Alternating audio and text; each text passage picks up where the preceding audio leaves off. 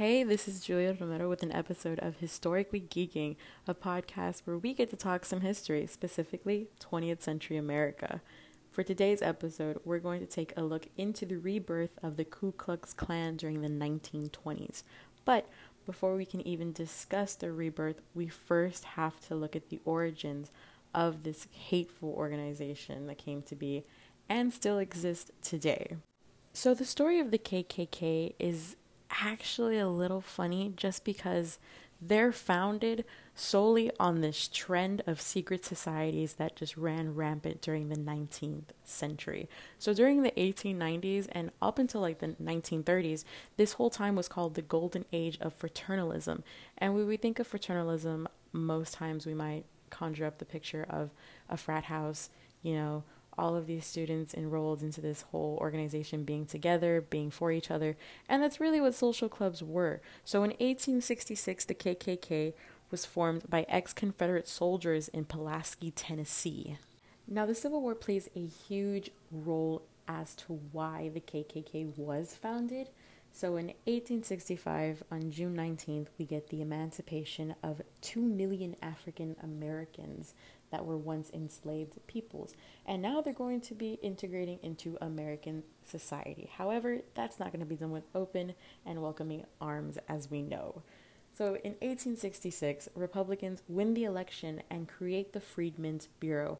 The Freedmen's Bureau, like the purpose of it, was to offer former slaves essential items like food, clothes, advice as to how to get a footing on American civilian life because now you have 2 million people who are now allowed to integrate into society, not necessarily expected to because they are still deemed inferior, but they have the right to now be people. The transformation of the KKK from a social club to what we now know as a terrorist group, it's it's interesting because you know originally they might not have started as this racist group with racist intent and motives. They might have just coincidentally been ex Confederate soldiers, they were, but they might have all just shared the commonality that they hated the idea of losing slavery. So, race behind the closet until they have a motive, until they have a purpose, one such as the Reconstruction Acts. So, that might have given this group the motivation they needed to act on their racist thought.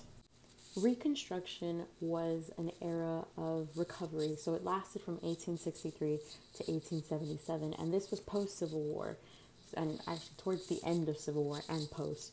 So it literally was just trying to remedy what happened during the Civil War, the nation trying to fix itself, the economy, and the social tension between the South and the North.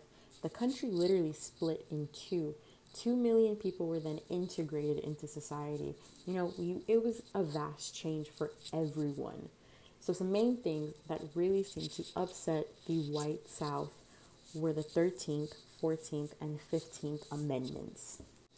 And with these new amendments now in place, that also meant the right to vote for African Americans. However, that, along with just general progression that was being made, gave the KKK motive to create an intimidation and terror campaign. So what they sought to do was to scare Republicans because they supported, you know, the black community and just general progressive thought. They wanted to scare them and African Americans into voter suppression so that they, the white supremacists, could remain in control. So they killed hundreds, even thousands of people who went against their own justification for white power. There's a really interesting quote and really eye opening quote actually from W.E.B. Du Bois, who was a black civil rights activist, and he even can go back and refer to the time of Reconstruction and how it's taught. And his quote is that what white Southerners feared far more than black failure was black success. And that just is a great quote because it really does show that they did have a hand in the political realm and that the white South did fear that you know the black community could make change that would alter you know the white man's life.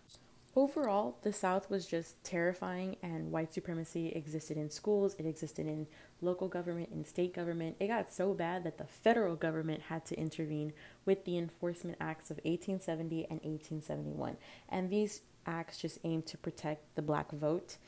Also in 1871, we get the Ku Klux Act. So, this is an act that was authorized for Ulysses S. Grant, and the government basically said that he could intervene with military force against the KKK and whatever horrible acts they had seemed to committed by then. So in 1882, however, the Supreme Court ruled that act to be unconstitutional. However, Reconstruction was already over by then, and the KKK of that time, the first wave, had gone dormant. All right, so now we get to get into the good stuff. The most known era of the KKK, which is the second wave that was sparked in 1915 with D.W. Griffith's film Birth of a Nation. The film itself is something. It's really eye opening to watch it. It's a three hour silent film it's in black and white and you know there's captions to read and everything those little clip cards but it's really eye-opening to see the perception of african americans during that time period you know post civil war. And that's even after like a good while after the civil war. This is in 1915 that we're talking. And they were still painting the african american in a negative light. And by negative light i mean klansmen and birth of a nation were working uh, where they were using the rape myth and the stereotype of the African American as being crude and lazy. There's a scene in the film where they have to go to court and there is just black males in the courtroom. They're not really dressed appropriately. I mean, they're sitting in tables with their feet on the desk. They're eating fried chicken. They're just talking and laughing amongst themselves. There's one man who's portrayed to be drinking alcohol in the courtroom. There's another scene where, you know, the rape myth is really justified or it's attempted to be justified. And the rape myth is that white women are subject to be prey for the black male. And that's seen in this film. So in the movie, there is a character, Flora, and Gus, who is supposed to be an African American who's now freed, except he's he's an actor in blackface. But there's a scene where he wants to marry Flora and she rejects him and he starts to follow her and he starts to chase after her. So much so that she decides to jump off a cliff rather than be raped. So she commits death because it is the only option that she sees available. So, of course, after seeing a scene like that, after seeing a film like that, it, and you know, if you don't seek information afterwards and really get educated on the subject, you'll believe what you're seeing. You're going to take it without a single grain of salt. You're just going to believe it as is. And that is what so many people who saw this film did. And these films just romanticized the KKK as heroes for saving the white woman, for saving white supremacy and preserving it and keeping the black community down. So, what's really ironic about Birth of a Nation is the foreword. So, at the beginning of the film, there is this plea for the arts of the motion picture, and it's extremely ironic because its message says that the movie is not intended to offend, but rather educate and correct a wrong in history, implying that whatever actually happened in history and the Union winning on fair grounds was wrong, that the South in some way was betrayed. And the film itself is really interesting because you see the white victim versus the black enemy. So in the film, you know, reconstruction happens, emancipation happens. However, the white become oppressed in the process, so much so that they're the ones who aren't allowed to go to the ballots because the black community is saying that they can't. Sounds really familiar, it's just that the victims are switched. So, compared to Ulysses S. Grant, who in the 1880s and 70s had said, you know, the KKK is wrong. We shouldn't be supporting them. You know what? Let's actually get enforcement acts that tell me I can interfere with the military's help. Versus someone like Woodrow Wilson. Woodrow Wilson got a private screening of this film. He saw Birth of a Nation and applauded it. He actually said that the film was like writing history with lightning, that his only regret is that it is also terribly true. I mean, if you get someone as credible, who's supposed to be as credible, as the leader of an entire nation, of course, they're going to believe them. You know, the people of America, the people who saw this film, didn't seek out the education, didn't seek out to learn any more on the subject. They watched the film and they understood that the black man was the enemy while the KKK was a hero. And the funny thing about the KKK in the second wave in the 20s, I mean, in 1925 alone, 50,000 people in Washington have a Klan parade. That's only compared to the other 4 million Americans who pledge allegiance to the Klan. This was just in the 20s. There's a huge boom of membership, of joining that group. So the Klan is reborn and it just runs in the 20s. It just takes off. The second wave of the KKK is really interesting just because they're kind of copycats. They really do mimic pop culture with the hoods and the burning of the cross. Those things are only portrayed by Thomas Dixon and D.W. Griffith.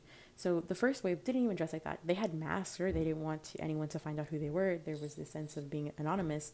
The second wave has that too, but it just really mimics that cult feeling that the Klan brings to the party.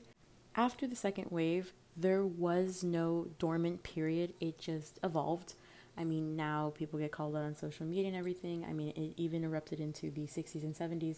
But this third wave, I guess you could say, was very violent. You know, the second wave is still incredibly violent, but there was a different kind of violence for the third wave in the 60s and 70s, and that is with bombings. I mean, the Birmingham church where there was four little girls who were killed, but it just shifted into this ongoing thing, and the Klan still exists today, and white supremacy does as well. I mean, civil rights in terms of segregation and Jim Crow laws, they legally ended in the 60s with the 1964 Civil Rights Act, but this idea of equal uh, is equal, it's still not the case. Yeah, sure, um, a black man and a white man can, you know, go to the same place, get the same job, doesn't necessarily mean there is full equity there because I mean, if you look at incidences like the death of George Floyd, that was a huge, huge event of 2020 that caused protests like all over and a lot of advocating all over the country for the Black Lives Matter movement. That just ties into this subject as well because Reconstruction and Black Lives Matter are essentially the same thing. Reconstruction was an attempt that is taught in many schools. It's a failure. However, it's not a failure if it was never allowed to fully flourish because it was intercepted by organizations such as the KKK. So that's just a point I wanted to bring up. Black Lives Matter is merely just a continuation, as is white supremacy, but the two are going to combat. And you know what? Hopefully, with time, this just gets resolved. Because nobody is born hating anyone into this world, it's a learned behavior. And that's very evident in these organizations.